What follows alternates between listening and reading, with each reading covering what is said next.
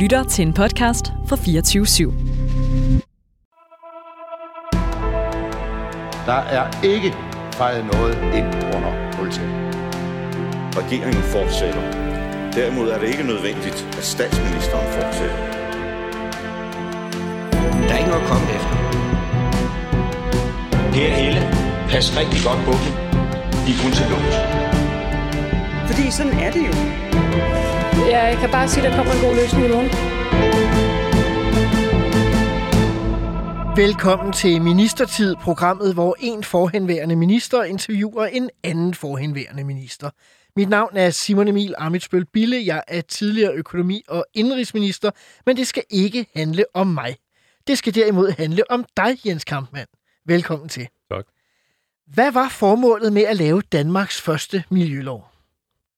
Vi havde øh, i 60'erne en række miljøsager og forureningssager. Og det er meget interessant her i 2022, at dem har vi, nogle af dem har vi faktisk stadigvæk. Altså, nu tænker jeg på Harboøre Tange, for eksempel, for at tage Kiminova, Superfos, Kærgård Plantage osv. Altså sager, som øh, tog mere og mere i aviserne, og dermed på den politiske agenda. Og øh, det viste sig jo, at vi havde ikke en samlet lovgivning, der kunne regulere på de der sager. Og øh, derfor lavede jeg i 60'erne et beslutningsforslag, altså Folketingets beslutningsforslag, hvor vi foreslog at oprette et ministerium og en samlet miljølovgivning. Og det vender vi tilbage til senere. Jens Kampmann, trafik- og miljøminister fra 1971 til 73. Først i Jens Otto Kravs sidste regering, og dernæst i Anker Jørgensens første. En kort periode i 1973 alene trafikminister. Fra 1977 til 78 skatteminister, igen i en socialdemokratisk mindretalsregering med Anker Jørgensen som statsminister. Valget i 1971 er et af de tætteste i mands minde. Og Jens Otto Krav kan kun vende tilbage til statsministerposten, fordi der er støtte fra begge grønlandske folketingsmedlemmer. I selve Danmark er der faktisk VKR-flertal. Men Krav danner sin sidste regering, og i den bliver du ikke alene udnævnt til minister for offentlige arbejder, det man i dag kalder transportminister, men også til minister for forureningsbekæmpelse, altså Danmarks første miljøminister. Hvordan foregik selve udnævnelsen? I virkeligheden startede det omvendt i forhold til det, du siger. Det, det startede med, at jeg blev minister for forureningsbekæmpelse. Mhm. Jeg var godt klar over, at, at hvis vi lavede et selvstændigt ministerium, altså du var inde på det, vi havde ikke noget selvstændigt ministerium, der krav starter der i 71. Men hvis vi nu lavede et selvstændigt ministerium, så blev det nok mig, fordi jeg var, jeg var ordfører inden for området, der havde lavet øh, programoplægget, om jeg så må sige. Så spørgsmålet for mig var mere, om Krav ville oprette et ministerium, eller han ikke ville oprette et ministerium. Mhm. Han havde altså så besluttet sig til at oprette et ministerium, altså for forureningsbekæmpelse, senere Miljøministeriet her. Og øh, på vej ud af døren, så siger han, du skal jo også være transportminister, siger han så. og det er bare for at sige, det var sådan set et kæmpe ministerium. Aha. Altså, det havde jo DSB og PRT, og så der var en hel masse generaldirektorater og alt muligt andet, du ved. Så jeg, jeg fik altså det der dobbeltministerium, men jeg var jo et ung menneske, øh, og mente, at jeg kunne klare det meste. Og det havde så en for, den fordel, at, at dermed blev jeg placeret i et eksisterende ministerium, altså Ja. Transportministeriet eller Ministeriet for Offentlig Arbejde eksisterede jo Der var et departement til dig. lige nøjagtigt. Så hele det byråkratiske ophæng, det var der, og derudfra kunne jeg så danne Miljøministeriet. Uh-huh. Øh, sag, talte du egentlig sådan med krav om, hvad opgaven sådan nærmere gik ud på, eller hvordan Ja, det, lå, den del? det, det, lå faktisk, det lå faktisk korten. Altså, han kendte jo, han kendte jo vores oplæg, Uh-huh. øh, vores politiske oplæg. Det var altså det egentlig et ret detaljeret oplæg, for, Ja. forslag til folketingsbeslutning og så videre, detaljeret oplæg, som i virkeligheden bare skulle konverteres til lov. Og hvordan kastede du dig så øh, over opgaven, da du øh, sidder i ministeriet? Ja, så skal jeg jo få nogle, øh, finde nogle folk, der kan hjælpe mig. Mm-hmm. Uh, og uh, jeg var gamle venner med en, uh, jeg tror han var fuld med, han var kontorchef. Jeg tror ikke engang, han var kontorchef på det pågældende tidspunkt. Holger Lavesle hedder han i hvert fald. Uh-huh. En fremragende embedsmand. Og det var en gammel ven, og vi var nogenlunde samtidig i øh, fagforeninger, altså i Djøf. Altså, jeg var formand for økonomer, og han var formand for juristerne. Mhm. Og derfra også gik vi op i AC, Akademikers Centralorganisation, så vi lærte hinanden at kende. Og ham havde jeg kigge på, og det sagde jeg også til krav, at jeg skal jo have en departementchef. de havde faktisk en anden idé, fordi øh, øh, de mente, at det var nødvendigt med sådan en mere prøvet type. Nu Ja. fik man sådan en lidt uprøvet ung øh, minister som undertegnet her, og så var det Der nok skal være nogen til at holde styr på en mere, med en mere prøvet type til at holde styr på det. Så de havde faktisk et forslag, nu vil jeg ikke sige, hvem det var, men de havde faktisk et forslag, men jeg sagde, at det skal være Holger Lavesen. Og, øh, og det blev det. Og dermed får vi altså to meget unge. Han var kun to år. Jeg var 34, tror jeg.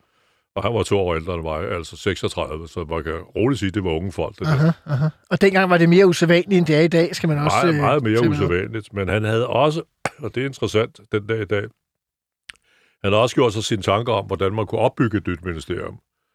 Uh, der var noget, der hed Ungdomsudvalget, eller Korsbæk-udvalget dengang. Og uh, han havde en model, som jeg har været ivrig tilhænger af lige siden, nemlig en model, hvor vi har altså en minister med et departement, uh, som i virkeligheden er en slags politisk sekretær, kan du sige. Ja, Og så har du en række øh, store, stærke styrelser, faglige styrelser, Mhm. som træffer de faglige beslutninger. Og tanken var den, at, at de faglige beslutninger skulle så henlægges til styrelserne. Mhm. Det kunne i det her tilfælde være Miljøstyrelsen. Mhm.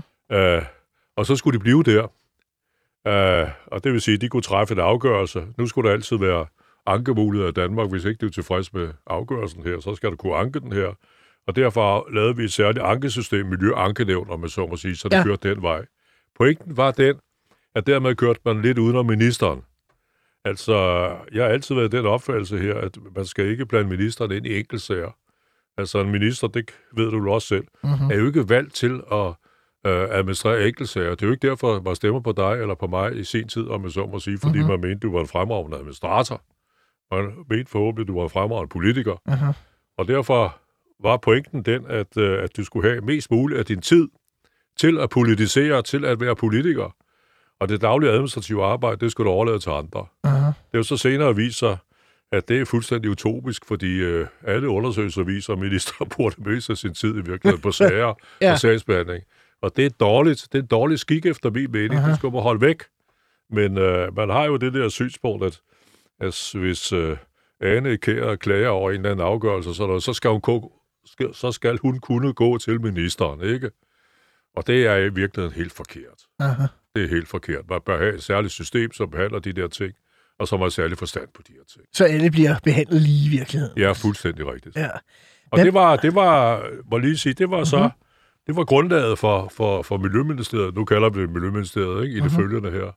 Det var grundlaget, altså et, et, et stærkt, øh, et stærkt departement, men en god departementchef, som samtidig var politisk sparringspartner. Mhm.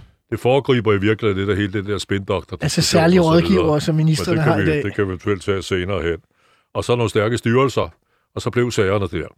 Men hvad med transportdelen egentlig, eller trafikdelen? Ja, Fungerede det på... Havde du to selvstændige ministerier i virkeligheden? fuldstændig, to fuldstændig selvstændige ministerier med to fuldstændig selvstændige departementer, departementchefer, kontorchefer osv. Ja. Så du gik fysisk fra det ene ministerium til det andet? Ja, det jeg blev siddende samme sted, ja. Ja, fair nok. Ja, ja. Og hvad, men hvad med transportdelen? Hvad var de vigtige øh, politiske opgaver på, på, på transport- eller trafikdelen? Man kan roligt sige, at, at, at der var en del. Uh, jeg var med til at få vedtaget Storebæltslov, for at sige noget. Ja. Jeg var med til Der gik at... dog lidt før det blev til noget. Ja, men uh, det går ikke noget, man har forud for sin tid. Nej. jeg var med til uh, at placere en, en, en lufthavn på Saltholm, for eksempel. Den Altså- blev slet ikke til noget. Det blev så slet ikke til noget. Men ideen var den, at der var en masse klager. Det var her i virkeligheden, kan du sige, at, at miljøsynspunktet og trafiksynspunktet mødtes, for der var en masse klager fra, fra naboerne Ja. til, uh, til Kastrup, ikke? Aha. Og, uh, og derfor sagde jeg, at det, kan, det går ikke at blive ved med at udvide Kastrup, fordi så bliver du ved med at få klager Mhm. fra naboerne. Du er nødt til at flytte Kastrup. Og hvor kan du gøre det? Så tænkte jeg, nu slår vi to fluer med et smæk, og placerer det på Saltholm. Der var ikke, der var ikke så mange klager, kan man roligt sige. Nej, nej. Og så to fluer, sagde og det vil sige, så skal du have en forbindelse til Saltholm, den går fortsat til Sverige. Så får du altså Sverigesforbindelsen, og du får Saltholm-forbindelsen. Aha. Nå, øh, det skulle så frem i Folketinget. Og Folketinget skulle så vælge mellem en Storebælts, et forslag til Storebælts og et forslag til Saltholm, Sverige. Og det kunne de ikke. De, de ville have begge dele i virkeligheden. Ja, hvem er ikke det? Ja, det er det. Det er derfor, jeg siger det. De kunne ikke lide at prioritere det der. Så de vedtog begge love. Og bagefter blev det, som du selv sagde, sådan, at det var faktisk kun den ene, der blev gennemført, og den anden gennemførte de ikke. Men der var en eksisterende lov om, om, om Saltholm og flytning. Det. Aha. Ja. Der var også noget diskussion om finansiering med Sverige, ikke? Jo, det var der også. Altså, jeg har jo hele tiden sagt, at, øh, at øh, Storebælt, altså Storebælt, som så bliver gennemført sidenhen, og som jeg har fået noget med, sid- med at gøre sidenhen, for jeg kommer i Storebælts bestyrelse og bliver formand Ja. for Storebælt, bliver efter min mening kun gennemført, fordi vi finder en særlig finansieringsordning til den. Mhm. Det vil sige, at hvis den skulle være finansieret over staten, altså statsmidler og sådan noget, så har vi aldrig fået den. Altså Nej. politikere vil aldrig have to at bruge så mange penge til det her. Aha. Men det i og med, at de kunne nøjes med, havde jeg sagt, at kautionere for den, og bilisterne skulle betale med brugerafgifter og så videre. Aha. Det banede vej. Ja. Og derfor fik vi Storebælt, som jeg anser for et af det, noget af det bedste, der er sket i min tid i virkeligheden. Ja. Øh, mens du er øh, minister, så øh, er der jo folkeafstemning om EF. Øh, her første gang Krav, han øh, går af dagen efter, at han har fået succes med at få Danmark med øh, ind. Men regeringen fortsætter, som vi også hørte i jinglen på vej ind. Øh, Anker Jørgensen bliver ny statsminister. Hvad var forskellen i dit arbejde på at have Jens Otto Krav som statsminister og Anker Jørgensen som statsminister? Der var ikke den store forskel. uh, jeg kan jo sammenligne uh, regeringsførelsen, om jeg så må sige, i begyndelsen af 70'erne, med regeringsførelsen her i 2020. Aha. Nu er det jo, jo via medierne og pressen og så videre. Ja. Men den store forskel efter min mening var, at der var et udbredt selvstyre til ministerne. Ja. Altså, der blev fastlagt nogle rammer med finansloven og på anden måde og så videre, og så gik man ud fra, at ministeren selv administrerede sit område inden for de rammer. Ja. Og øh, du spørger, om der var forskel, så må jeg sige, at ingen af de to statsminister, du har nævnt, blandede sig særlig meget i, hvad der foregik inden for rammerne. Hvad hvis der var dårlige sager på tapetet? Eller Ja, hvis der problemer? var meget dårligt, og det blussede op, og, og, øh, og kunne blive til ministersager og en diskussion af, at, at statsministeren havde det overordnede ansvar, så, der, så kunne det ske, men i det daglige, nej. Mm. Det var jo også før, man havde koordinationsudvalget, hvor at, øh, Ja, alting skal, skal fuld, godkendes. fuldstændig øh, rigtigt. Fuldstændig rigtigt. ja, ja, Altså, ja. der var en stor, den store forskel, et udbredt selvstyre, decentralt, decentralt system i virkeligheden. Mm-hmm. Der er sikkert mange senere minister, der vil misunde dig den, øh, den mulighed. Var bare, Der er mange senere minister, der vil misunde dig ja, det er jeg den arbejdssituation. Det er, det er øh, enig det, er, det er Og jeg 100% jeg- sikker Og du kan regne ud. Jeg synes, det er det rigtige model, kan du regne ud. Ikke? Det er klart. Ja. Øh, I september 73, øh, vi kommer tilbage til miljøloven lige om lidt, men jeg skal lige have med, i september 73 foretager Anker Jørgensen en ministerrokade, laver sin egen regering, i stedet for den, han havde overtaget for krav. Og miljø og trafik øh, bliver ligesom skilt ad. Jeg tror, det er den hidtidige boligminister Helge Nielsen, der bliver øh, miljøminister. Ja. Du havde jo lavet jeres program, som du selv siger, og, og du, jeg kan også høre her nu, at du var meget engageret i det. Hvad tænkte du om at pludselig sidde tilbage som, øh, som trafikminister? Jeg, jeg synes, øh, altså, både dengang og bagefter, synes jeg egentlig, at jeg burde have fået valget. Og mellem de to? Ja, men det fik man ikke. Den, det, det, det, den slags frie valg hørte, hørte ikke tiden til her. Uh, Anker slog to fluer med et smæk ved at udnævne den daværende boligminister Helge Nielsen til miljøminister. Ved det, at en del af det, der blev Miljøministeriet, for eksempel Planstyrelsen, Mm-hmm. men også øh, fredningsområdet, som lå over i Kulturministeriet. De to områder, de lå i Kulturministeriet og i Boligministeriet. Og øh, Miljøministeriet sigtede jo hele tiden på at få samlet de her ting. Hvorimod boligministeren var stærkt imod. Han ville jo ikke afgive det her. En klassisk ressortkamp. Netop fuldstændigt. Og derfor tror jeg, at han slog to fluer med et smæk, så siger han, nu udnævner jeg Helge der til, til øh, miljøminister, og så flytter jeg ressortet ved samme lejlighed. Aha. Og så sad du tilbage som trafikminister. Så fik jeg så ikke valget, nej. Nej. Og sådan kan det gå. Sådan kan det gå.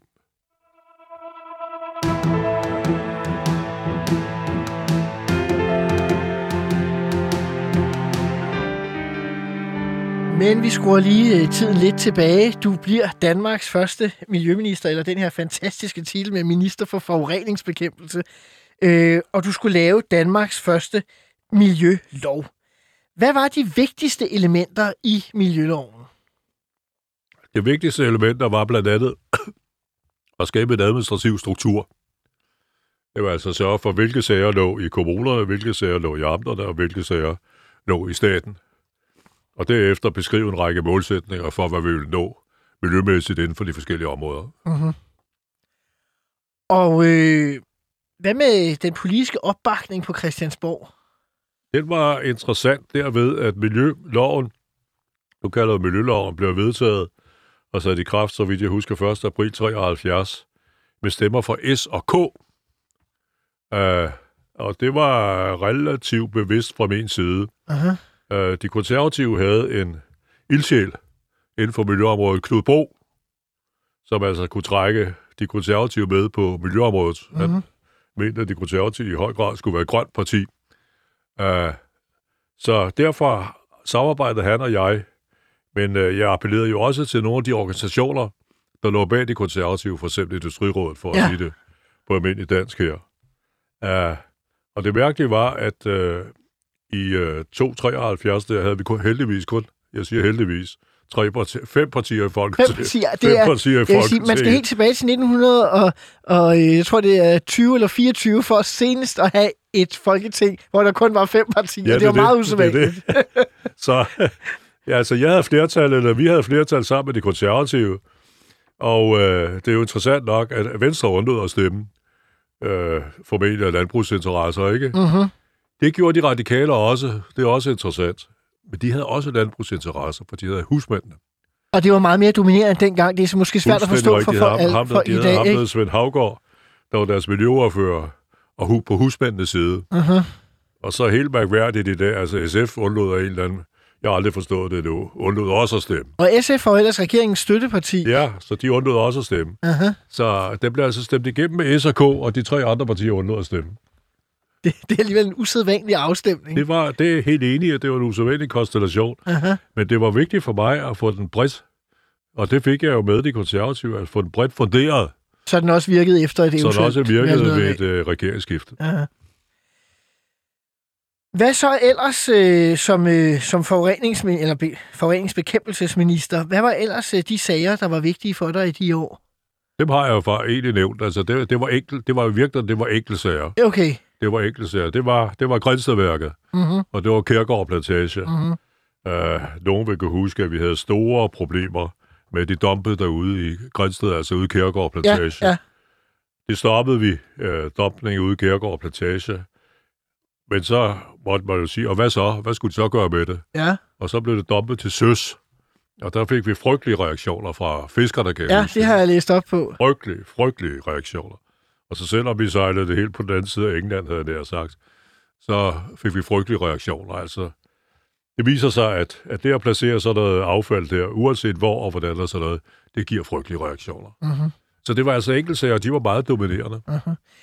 Jeg har også læst mig til, at øh, regeringen havde et planlægningsudvalg i den her øh, periode, Ja. øh, og hvor der øh, var lidt, øh, måske, hvad skal vi sige, skærmysler om, at du var formand Ja. øh, som øh, miljø- og trafikminister, mens øh, den tidligere i programmet omtalte boligminister Helge Nielsen måske var lidt utilfreds med, at, øh, at det ikke øh, var ham. Men, men lad det nu være. Øh, en af de ting, der fyldte meget der, var øh, hovedstadsreformen. Øh, kan du fortælle lidt om den også? Ja, altså jeg kan, jeg kan særligt, jeg kan særligt huske hovedstadsreformen øh, fra trafiksiden. Aha. Og, og lad, lad mig nævne et, et bestemt projekt, som jeg nævner for mine børn hver gang, nemlig øh, københavnerne vil kende det, Søringen.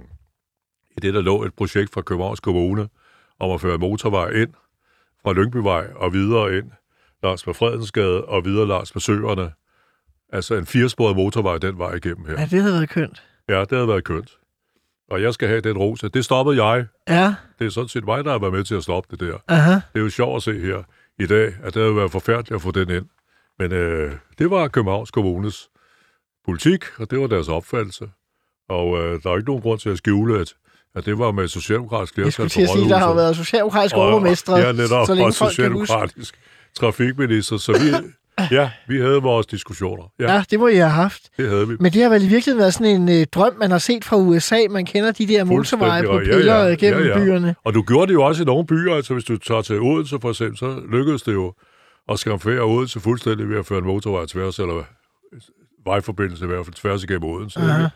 Men det undgik vi heldigvis i København. Og den eneste rest, man egentlig fik, det eneste lille ting, man har i København, det er vel nærmest Bispeengbuen. Sådan, Ja, det er rigtigt. Det er rigtigt. Og det var vel nok før min tid. Jeg havde ikke noget med den at gøre i hvert fald. Men når jeg havde, når jeg havde mulighed for at sige nej til det, så var det jo fordi, at det var en motorvej, og Københavns Kommune forventede jo derefter, at staten finansierede det. Ja, Og det kunne jeg så sige nej til. så ikke? den, der havde pengene betalt for musikken, der som man plejer at sige. Der havde jeg fat i den lange ende, ikke? Ja, ja. Det må have været, øh, det har været godt. Øhm. Du talte også om øh, Storebæltsforbindelsen før. Øh, I var jo meget tæt på, og hvad, så er det oliekrisen i virkeligheden, og hvad der sætter en stopper for øh, i første omgang, øh, for at den bliver bygget på det tidspunkt. Ja, der sker jo noget, der sker jo noget helt besynderligt omkring Storebælt. Mm-hmm. Fordi øh, du skal så springe frem til SV-regeringens dannelse Det er klart. i 78, hvor Venstre er for mig fuldstændig uansagelige grunde pludselig, så de vil gerne gå ind i regeringsarbejdet på betingelse af, at vi ikke bygger Storebælt. Mm-hmm. Altså.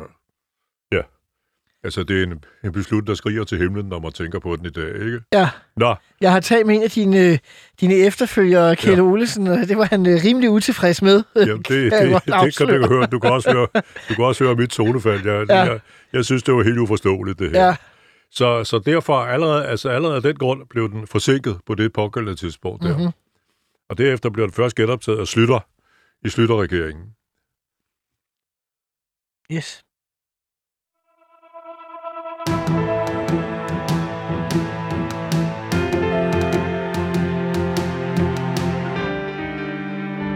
Vi skal til det eneste faste element i det her program, det hedder fem faste spørgsmål. Det er de samme fem spørgsmål, der bliver stillet til alle de forhenværende ministre, der kommer forbi.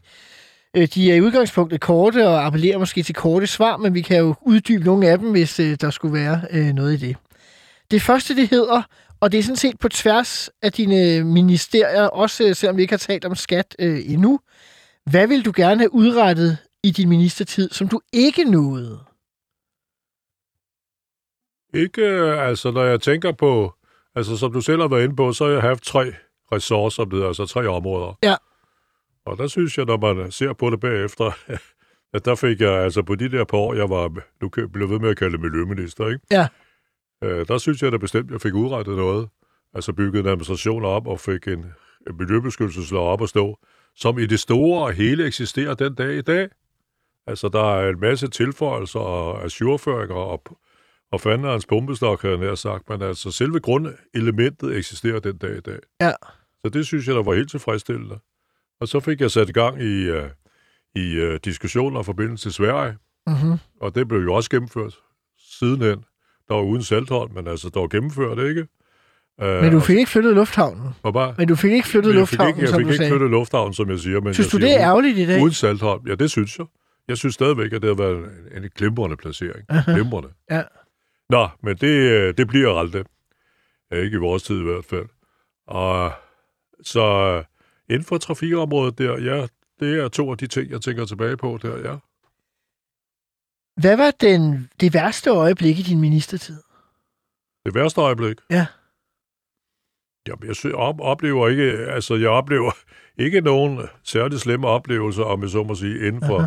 inden for området. Men politisk var det selvfølgelig, at, at, at Glistrup, at vi får, øh, at vi får Erhard Jacobsen, der bryder med partiet, og Glistrup, øh, der kommer ind og så videre. Jordskredsvalget i 73. Ja, og så, og så katastrofevalget.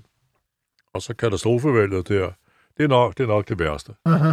Hvor, jeg, øh, hvor, hvor de gamle partier, alle de gamle partier, det var ikke kun vores parti, men det var det store, øh, jo mistede 25 procent, stort set 25 procent af deres stemmer. Man mister faktisk 60 mandater, øh, de fem gamle partier. Er det ikke rigtigt, hvor Jo. jeg siger, at de mister sådan typisk en 20-25 procent Aha, hver? aha. Og det gjorde, vi, over- det gjorde altså Socialdemokraterne også. Og det betød jo, at en række kammerater her pludselig faldt ud. Altså gode kammerater. Ja, Helle Nielsen, som vi omtalte før, faldt ud. Niels Mathias, som var en rigtig god kammerat, faldt også ud. aha. Men øh, jeg Fik havde... comeback jeg, senere. var bare, Han fik dog comeback, ikke? han fik så comeback senere, men Ja. nu tager vi ved valget her. Ikke? Ja, ja. Uh, og det var frygteligt, for jeg kan huske, vi var samlet, vi var samlet der med valgresultater og så videre, og så en gang imellem ringede telefonen, og så sagde de fra partisekretær, nu har de taget stemmerne op, du har valgt, og en gang imellem, du var så ikke blevet valgt. Ja, Så og de livskede sig ud af lokalet, kan man sige. Det, og det, var, det var forfærdeligt. Men det må have været noget af et granatchok. Jeg tænker, at Socialdemokratiet får sit dårligste øh, mandattal i 53 år. Ja. Altså siden øh, 1920. Ja. Øh, I ryger ud af regering. Ja. Altså fra at være det statsdominerende parti Ja. i 50 år, så pludselig står I der med 46 ja. mandater og en venstre regering. Svar, svar ja. Ja. ja. Men øh, man kan sige, for mit eget besætte vedkommende, havde jeg jo en god kreds. Jeg var stillet op i Silkeborg-kredsen, Ja. Som gav mig valg øh, seks gange på 12 år. Ja. Vi havde jo valgt ustandsligt. Ja, ja. Og det er jo meget sjovt at tænke i min høje alder nu her, at, at jeg kunne have siddet i Folketinget den dag i dag fra Silkeborg-kredsen. Altså, Ja. så, så god en kreds er det, ikke? ja, ja, ja. Ja. Men der må, det må også kræve noget alligevel at komme øh, for sådan en folketingsgruppe og komme op i gear igen efter sådan et valgnederlag. Selvfølgelig, du har da fuldstændig ret i. Det var et chok. Hvad gjorde man egentlig for at øh, få motivationen øh, tilbage? Ja, altså... øh, Først skulle man altså, først som du var inde på, der skulle man så overvinde chokket, ikke? Ja. Og så derefter skulle man så ligge og analysere på, hvad var det, der var gået galt. Aha. Uh, og jeg kan huske, at det blev, vi blev erstattet af det, vi kaldte den, den smalle Hartling-regering, ikke? Ja, Venstre-regeringen. Venstre-regering der, ja. På baggrund af 22 venstre mandater i Ja, Folketinget. netop. uh, og han kunne blive siddende, fordi øh, nu har vi jo lige haft valg, ikke? Ja. Så der var ikke nogen grund til at vælte ham.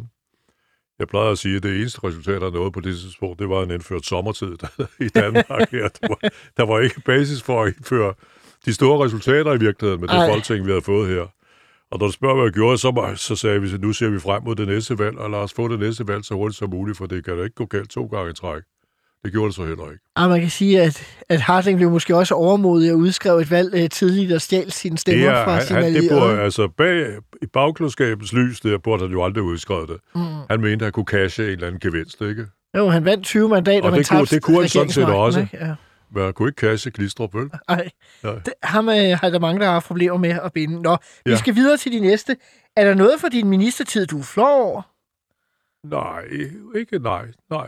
Jeg, jeg ved godt, at man burde sikkert svare anderledes, men det gør jeg så ikke. Jeg vil helst have et ærligt svar. Ja, ja, men jeg siger, ja, det, det gør jeg ikke. Nej, det er der ikke. Hvad Jeg så, tænker, øh, jeg tænker tilbage på det med glæde. Hvad er så den største revkage, du har lavet som minister? Jeg synes jo ikke, jeg lavede så mange revkager, det må jeg indrømme.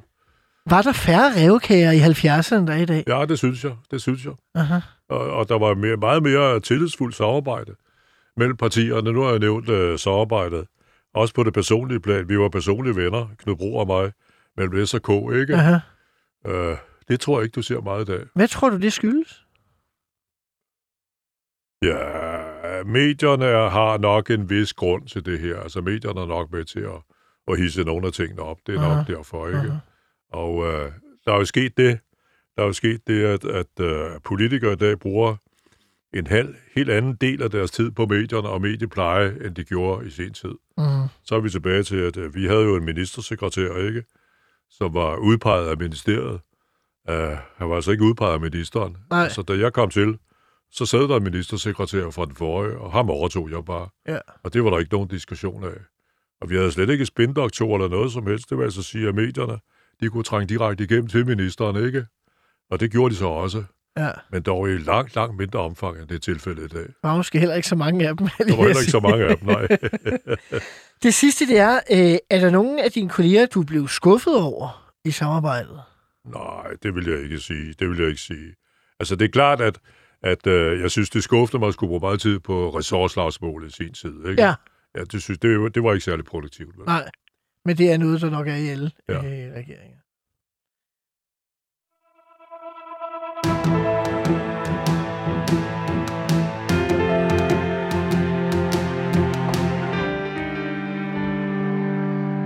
Februar 1977 øh, får du comeback som minister, denne gang som skatteminister. Øh, hvordan foregik det denne gang? Ja, det, der, var, ikke- der var ikke nogen særlig der var ikke nogen særlig furore, med så må sige, omkring det der. Jeg blev ringet op af Anker Ja. og spurgte, om jeg ville indtræde i regeringen igen.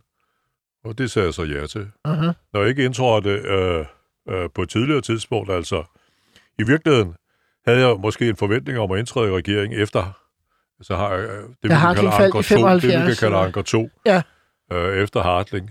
Men der ringede han også til mig og sagde, at, at øh, det var en meget spinkel regering. Han var virkelig meget tvivler over for, hvor længe de sad. Ja. Så han øh, udnævnte en meget smal regering. Øh, Men der ringede han og sagde til dig, at du ikke blev minister. Hvor bare? Ringede han og sagde, at du ikke Ja, blev han minister? ringede og sagde ja. For egentlig havde jeg en forventning om, at jeg blev det. Ja, Var ikke, jeg blev trafikminister igen. Ja. Eller noget andet, ikke? ja, ja. Altså, jeg, jeg mener selv, jeg havde været minister i hans foregående periode, og det var der gået nogenlunde. Så det havde jeg egentlig regnet med. Men han sagde, at, at det var nødvendigt med en smal regering, så der blev ikke plads til mig i denne omgang, men næste omgang. Og så kom så næste omgang, som du sagde der, ja. Så holdt han sit løfte, så at sige. Ja, ja. Øhm, og hvordan var din forberedelse til at blive skatteminister? Nu får du en meget velforberedt miljøminister, kunne jeg høre. Det havde jeg ikke forberedt mig voldsomt stærkt på. Nej, det havde jeg ikke. Jeg havde ikke, altså, og det er jo samme med Trafikministeriet for øvrigt, for at springe i det. Altså, ja. ja. Altså, Miljøministeriet, det kendte jeg, og det var jeg med til at lave mere eller mindre selv. Ikke? Ja. Trafikministeriet, jeg har aldrig haft et ordførerskab eller noget lignende. Det kom noget bag på mig. Men øh, det er sjovt, jeg har været meget glad for trafikområdet lige siden. Ja. Øh, på det skatteområdet tilsvarende. Jeg har ikke ordførerskab eller noget som helst der. Så det startede fra scratch. Men du havde dog en baggrund som øh, økonom, ikke? Det kan man sige. Altså, jeg, jeg kendte skattelovgivningen, jeg kendte økonomien, og så, ja. Ja. Hvad, øh, hvad for nogle udfordringer lå der så øh, på dit bord? Det, der lå den sædvanlige udfordring, nemlig at lave en skattereform. Det kender jeg lidt til. Ja, og det, og det gjorde jeg så også. Jeg lavede faktisk en skattereform. Ja, det har jeg Jeg nåede at lave en skattereform, men øh, den, Øh. blev så, den blev så fældet. Et udkast til en skattereform. Ud, det kan vi så godt kalde det. Ja, Ja, ja det ja. blev sgu forelagt Folketinget. Ja, ja. her, Så, så, Og hvad var hovedelementerne i så, den? Vi, så, så langt kom jeg. Ja, hvad var hovedelementerne i din, øh, i din skattereform? Ja, en af, et af mine hovedelementer, som jeg i virkeligheden har kæmpet for tidligere, øh, lige siden, det er det, vi kalder en værdistigningsafgift. Aha. Altså en, en, en, øh, et system, hvor man kan beskatte værdistigningerne. Af boligerne. Ja, jeg synes jo, det er helt, fuldstændig vanvittigt, at øh, du af en arbejdsindkomst bliver beskattet med 50-60 procent, eller hvad det nu bliver, og så må så sige, for et hårdt arbejde, hvorimod du kan ligge hjemme på sofaen og tjene de samme penge. Og der er ikke betalt skat. Aha. Det er helt bare tiden- vente på, at dit hus bliver mere værd. Ja, det har jeg hele tiden synes var he- helt vanvittigt. Det synes jeg også stadigvæk er helt vanvittigt, at vi ikke har fået løst det her problem. Så øh, et af elementerne, det var at indføre en værdistigningsafgift. Hvorfor er det, at det har været så svært at få det igennem, tror du, i Danmark? Bare, Hvorfor har det været så svært i Danmark at få det igennem, tror du? det er ikke nogen tvivl om, at, øh, at det, berører jo, det berører jo økonomiske interesser. Altså, hvis du har et, et parcelhus eller en villa, og kan se, at det er stedet med en million, og så, er der så synes du, du skal have den million. Uh-huh. Er du også skatten ubeskattet? Er efter min mening fuldstændig vanvittigt, fordi mm. du kan ikke tjene en million arbejdsmæssigt ubeskattet. Men jeg tænker, andre lande har jo, har jo øh, sådan Ja. nogle regler. Sverige, ja, tror jeg, at, at, eksempel. det vil sige, at du kan kopiere. Jeg mener, de har et system i Sverige, som jeg ikke kan i detaljer og så videre. Men om ikke andet kunne... Jeg tror, at det svenske system er et eller andet retning af, når du så sælger dit bolig, og så kan du opgøre gevinsten, mm-hmm. og så kan du beskatte den på en eller anden måde. Mhm. Altså, vi ikke kan indføre det i Danmark, er helt uforståeligt. Mhm.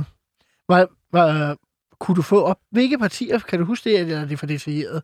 Øh, kunne du få opbakning fra De røde, de røde kun? Ja, øh, men det er vigtigt at sige, at, at da vi havde regeringsforhandlingerne, jeg var med i regeringsforhandlingerne omkring SV-regeringen. Så er vi fremme i sommeren Der- 78. Der, det var en betingelse, det var en betingelse fra Socialdemokratisk side, at vi fik en værdistigningsafgift. Ja, Men da først SV-regeringen blev dannet, så var Venstre ikke hjemme. nej. det var de ikke interesseret i. Nej. Øh, Og det var Anders, Anders Andersen der. Han, han var ikke hjemme. Han sagde, at han sagde direkte bagefter, han mente, jeg, du spurgte snøre. Han mente, at jeg havde snørret ham. Men det mener du ikke. Jeg mener, du skulle være ret dygtig for at snøre ham. Som øh, jo var en øh, meget berømt øh, politiker og præsident Ja, for Landbrugsrådet, netop, var flere netop. gange øh, Netop. økonomiminister Netop, og, netop. og, Så og det- endda finansminister så også det- på, et, ja. på et tidspunkt. Men Venstre ville jo ikke. Aha. Øh, du kom ikke med i SV-regeringen. Nej, det var nu efter eget. Det var efter eget ønske.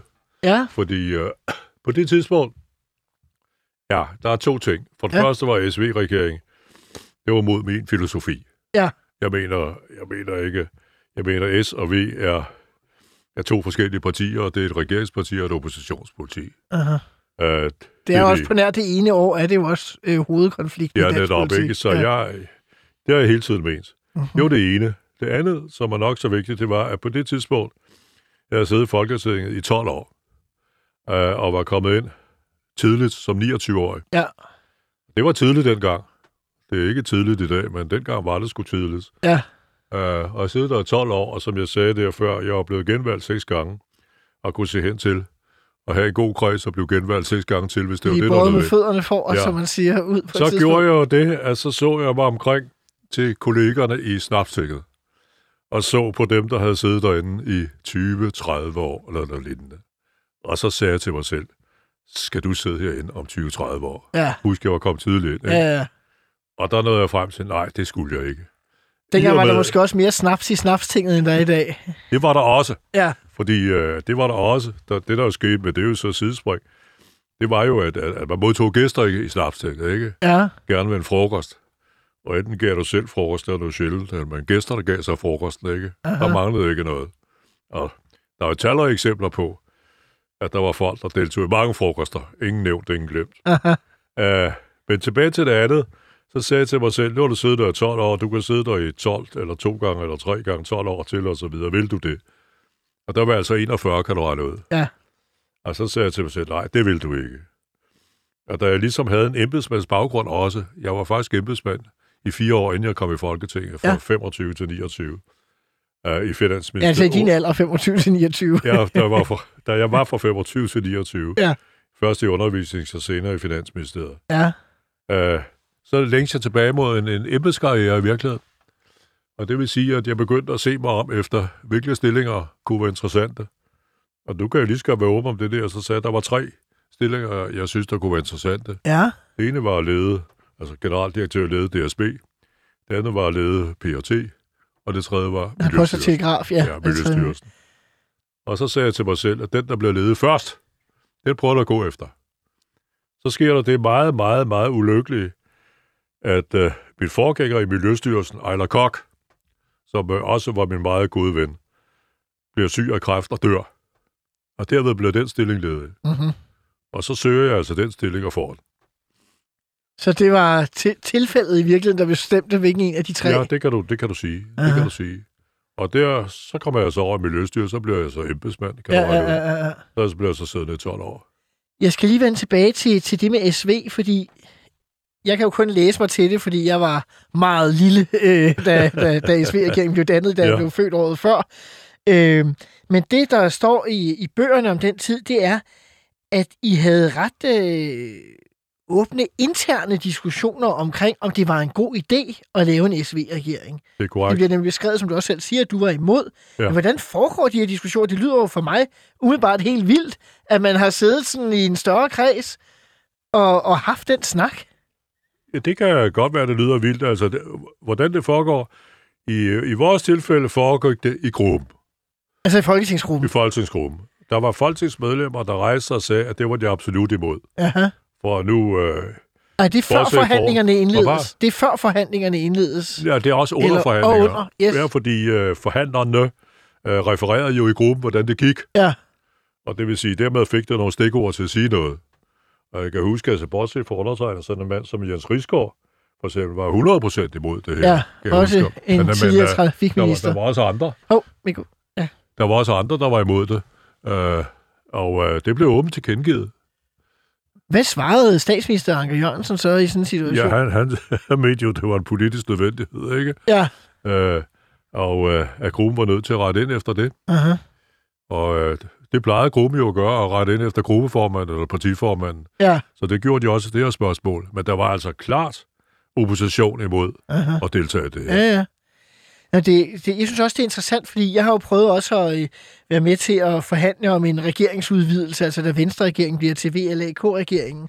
Og man kan sige, vi i Liberal Alliance partiledelse, vi holdt jo kortene ekstremt tæt til kroppen. Vores folketingsgruppe, de fik jo næsten... Øh, de fleste af dem i hvert fald, øh, de fik at vide, at nu øh, havde vi indgået en aftale, og nu kunne de enten sige ja, eller de kunne sige nej. Ja. Og hvis de havde sagt nej, ja, så var vi vel gået af, fordi så havde vi brugt de sidste 3-4-5 uger på at forhandle en regering på plads, øh, som ikke blev til noget. Så det var jo en, en meget andet og mere lukket stil i virkeligheden. Det kan man sige. Det var, Ja. så, sådan var det ikke her. Nej, Så var det, der var, det var meget åben stil, og det var helt åbent, øh, hvem der var for og hvem der var imod. Og så var der var altid, jeg plejer at dele tingene op i tredjedel. Der er altid en tredjedel, der er stærkt for, og en tredjedel, der er stærkt imod. Det er ligegyldigt, om det er tredjedel. Og så er der en midtergruppe, du ved, ja. som ligger og vejer, går nu til højre eller til venstre eller noget lignende, ikke? Og så løber de, når de ved, hvilken vej det, det falder. Fuldstændig, fuldstændig rigtigt. Og, og, det, og de udgør jo så flertallet, kan du regne ud, Ja. når de vipper til højre og venstre, ikke? Aha. Og sådan var det også her. Aha. Og, men- altså, men jer, der var imod, I meddelte sig simpelthen, I ja. Ja. ville ikke være ministre i den regering også. Ja, ja, det gjorde vi. Så det var, fordi typisk kunne man jo forestille sig, hvis der var en konflikt i et parti, at en partiformand så ville sige, ah, men så nogle af dem, der var på den anden fløj, dem skal vi sørge for at tildele nogle poster for at Ja. udrede trådene, ja. Eller bevare balancerne, eller hvad man ja. Skal kalde det. Men der, du, som jeg sagde, der, der er to ting, der spiller ind hos mig. Dels var jeg imod SV, Mhm. mm-hmm. øh, dannelsen her, og dels har jeg lyst til noget andet end politik. Mm-hmm. Det er to ting, der sker, ikke? Ja, men du er ikke alene, altså du Jeg er, snakker om... bestemt, jeg er bestemt ikke alene. Der var også, der var også andre, der var enige i Altså, det jeg havde jo. Kjell Olesen inde her. Øh, han, Han må, han må, jeg vil ikke udtale mig på andres vegne. Nej, det har men- han udtalt men selv, Han er, så- han er min gode ven, så han kan, han kan sige det selv. han har sagt det selv her i programmet, at øh, han havde heller ikke en stor lyst til at være med i SV. Det er fuldstændig rigtigt. Øh, for at sige Men det lad ham sige det selv. Det har han gjort. Øhm, jeg har også læst mig til, at på det her tidspunkt, så var der sådan nogle målinger, der sagde, at du som skatteminister var den mest upopulære øh, minister i regeringen. Øh, nummer 19 ud af 19 øh, ud af, af den S-regering, der gik af øh, ved SV-regeringen. Ja. Øh, var det noget, du... Altså, man har læst øh, Ange Jørgensens notater, at han ligesom er gået lidt op i det, men var det noget, han tog op over for jer? Om, Nej, hvordan man kunne gøre noget ved det? Nej, slet ikke. Nej. Slet ikke. Nej. At det lå ligesom i kortene, at en skatteminister bliver aldrig populær. Det kan man sige. den, den, eneste, den eneste skatteminister, jeg kan huske i nyere tid, som har været noget populær, det er en anden gammel ven her, som jeg hørte tale med for nylig, nemlig Carsten Koch. ja, Car- Carsten Koch havde sådan en eller anden fasong, hvor han... Ja. Jeg, vil ikke, jeg vil ikke påstå, om han var populær eller ej, men han var i hvert fald ikke upopulær. Han havde den fordel, at han øh, afløste en anden tidligere gæst her i programmet, nemlig Ole Stavad, ja. Som selv medgav, at han måske blev opfattet som lige lovlig nidkær. Ja, Øh, og det var måske en god baggrund at, øh, at komme og efterfølge. ja, En anden, der også har været lidt populær, var i virkeligheden venstremanden Carsten Lauritsen, ja. Der sad i fire år. Ikke? Men ja. Ellers har du ret. Skatteministre, de er... de er, tit, jeg øh, tror ikke, der er mange skatteminister, der ligger, der ligger langt fra bunden i hvert fald. Det tror jeg ikke. Og det var ikke noget, der, der bekymrer mig, altså valgmæssigt, om jeg så må sige. Jeg var Mm. ikke betænkelig ved, om jeg kunne blive genvalgt eller ej, fordi øh, jeg var, jeg var ikke upopulær i min, i min valgkreds. Så det var jo afgjort. Jeg havde faktisk, øh, hvis du slår, ef- slår efter, meget gode valg. Mhm. Og det lykkedes mig en gang, der at springe partilisten og så videre. Så, så jeg havde gode valg. Jeg var, det var ikke det, jeg var bange for.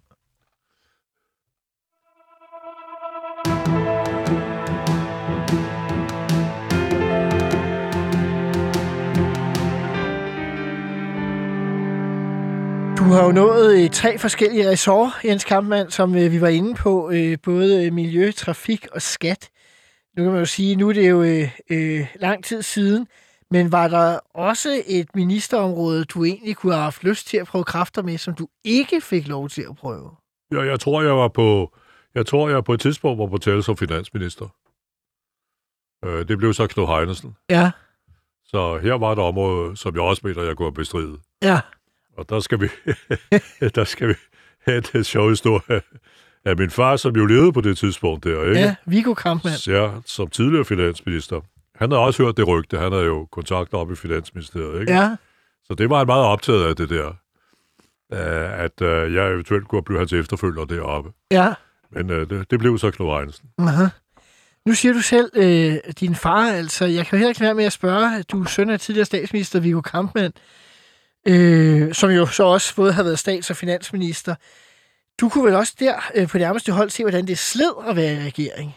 Var det I- noget, du havde med i dine overvejelser? Eller, eller højeste grad, eller højeste grad er det slidsomt, det der. Aha. der. Det er der ikke nogen grund til at skjule. Nej.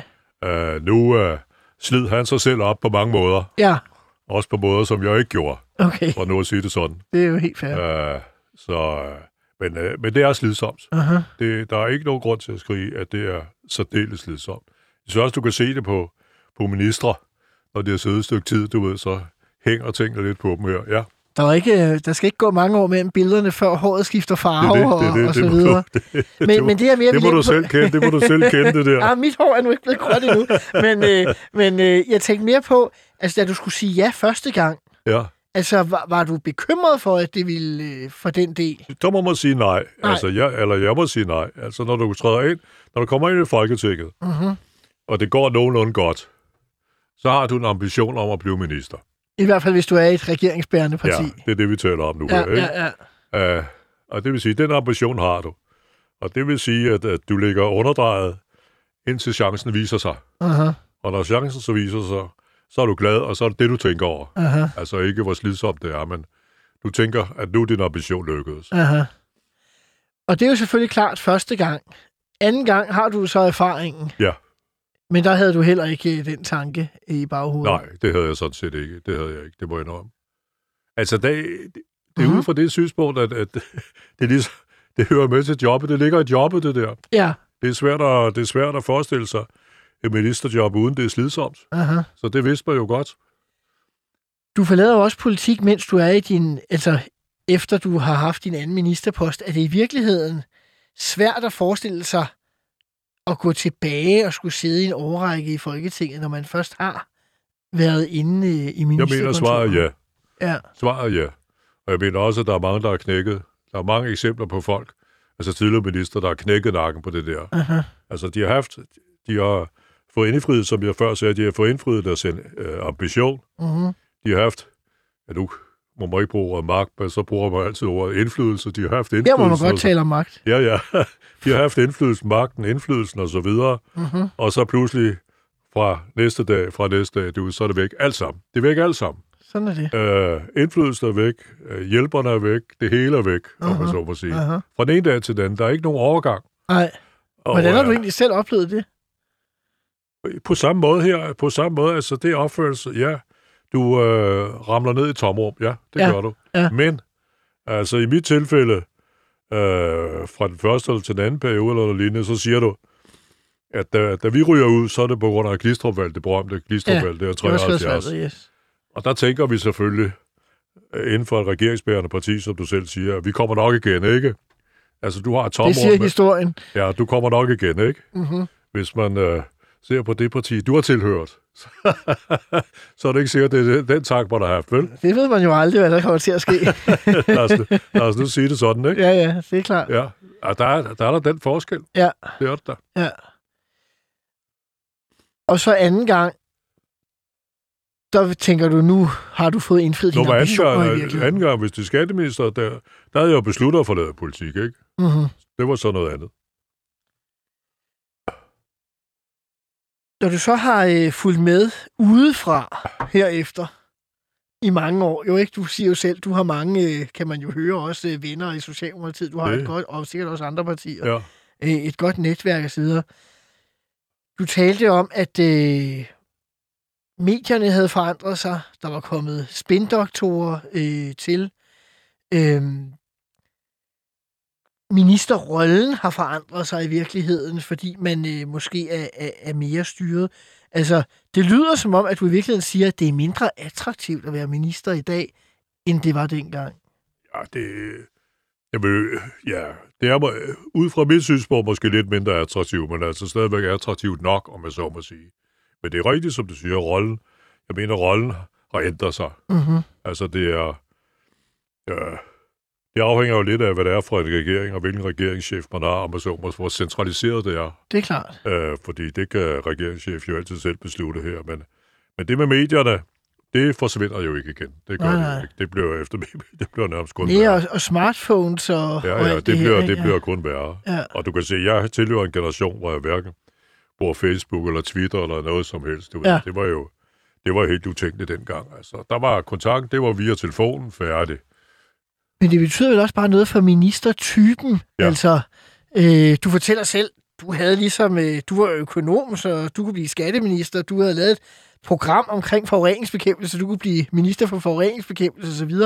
I dag er det jo nærmest sådan, at øh, man kan tage en, en skolelærer, der har siddet i energiudvalget og sige, du skal være forsvarsminister, Ja. øh, som det mest naturlige i verden. Altså, det må jo også betyde noget for politikertypen i virkeligheden. Ja, ty, altså, der, der er også den store forskel, synes jeg, at, at de fleste politikere i dag er jo opdraget til og uddannet til at blive ministre. Det vil altså sige, at mange af dem melder sig jo ind i, der, i øh, det pågældende partis ungdomsorganisation, ikke? Mhm. og der bliver de uddannet, øh, og får efterhånden nogle poster i ungdomsorganisationen, kommer måske i kommunalbestyrelsen, regionsrådet eller hvad, og så kommer på et tidspunkt, bliver de folketingskandidater og kommer i Folketinget. Pointen er den, at dermed har mange af dem overhovedet aldrig været nogensinde været ude i det virkelige liv. Mm. De er i virkeligheden gået direkte, havde jeg sagt, fra skole og ungdomsorganisationen, og så videre op her. Og det synes jeg, det er en stor fejl, det her. Men er det så nyt, hvis du ser de fleste, altså i dit parti, hvis man ser de fleste socialdemokratiske statsministre, så har Ja. de vel haft en, øh, en pæn karriere i DSU, inden øh, de er blevet statsminister, altså H.C. Hansen, Hans Hedtoft og så videre, Jens Otto Krav. Ja, men ikke, ikke min far for eksempel, vel? Nej, og men- ikke, ikke mig selv, havde jeg sagt, vel? men I måske mere undtagelserne i den socialdemokratiske Ja, men partihistorie. øh, jeg tror ikke, det er ikke fordi, jeg skal undskylde Socialdemokratiet her, fordi Nej. Jeg mener, det er det samme i de andre, nogle af de andre partier, altså VU og KU og så videre, ja. Min påstand er bare, at man siger, at det er blevet sådan, men Ja. i virkeligheden har det været sådan i utrolig mange årtier i, i de gamle store partier, Ja. at, øh, at ledelserne de kom fra ungdomsorganisationerne Ja. i virkeligheden. Det, ja. ja, altså din pointe er, at det ikke sikkert, det er så, det er så anderledes. Nej, dengang fik man måske bare en læreplads, og derfor havde man så i situationstegn en kontakt til arbejdsmarkedet, fordi man dermed var ude i en virksomhed.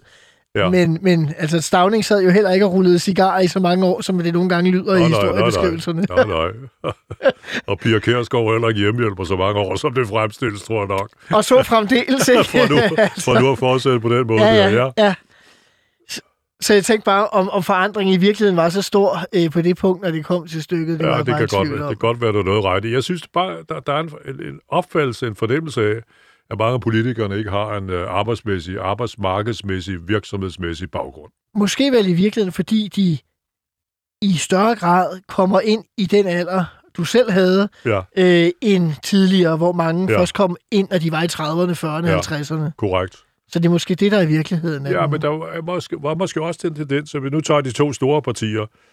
Altså, i Socialdemokratiet rekrutterede man i stort omfang via fagbevægelsen, ikke? Ja.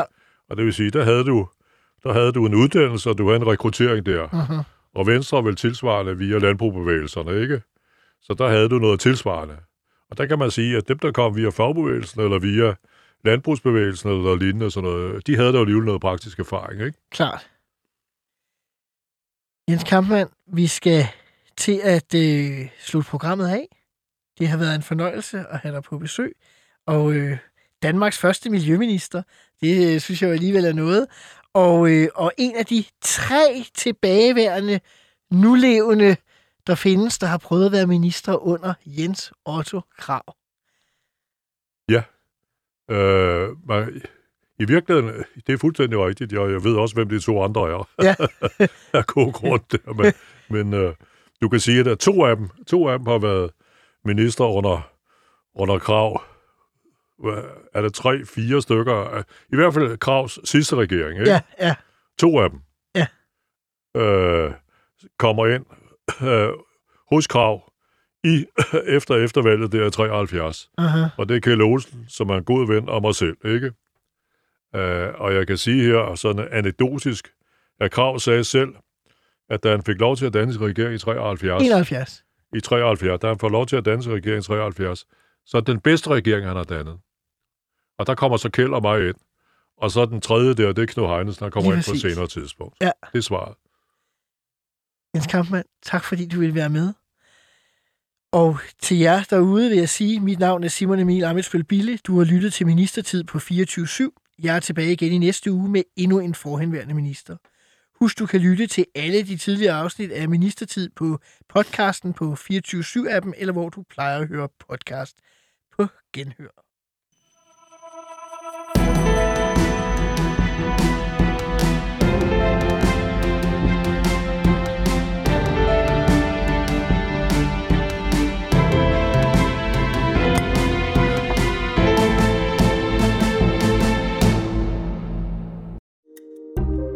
Kære lytter, du har lyttet til et program fra 24 /7. Du kan finde meget mere modig, nysgerrig og magtkritisk taleradio på 24 7 appen Hent den i App Store og Google Play.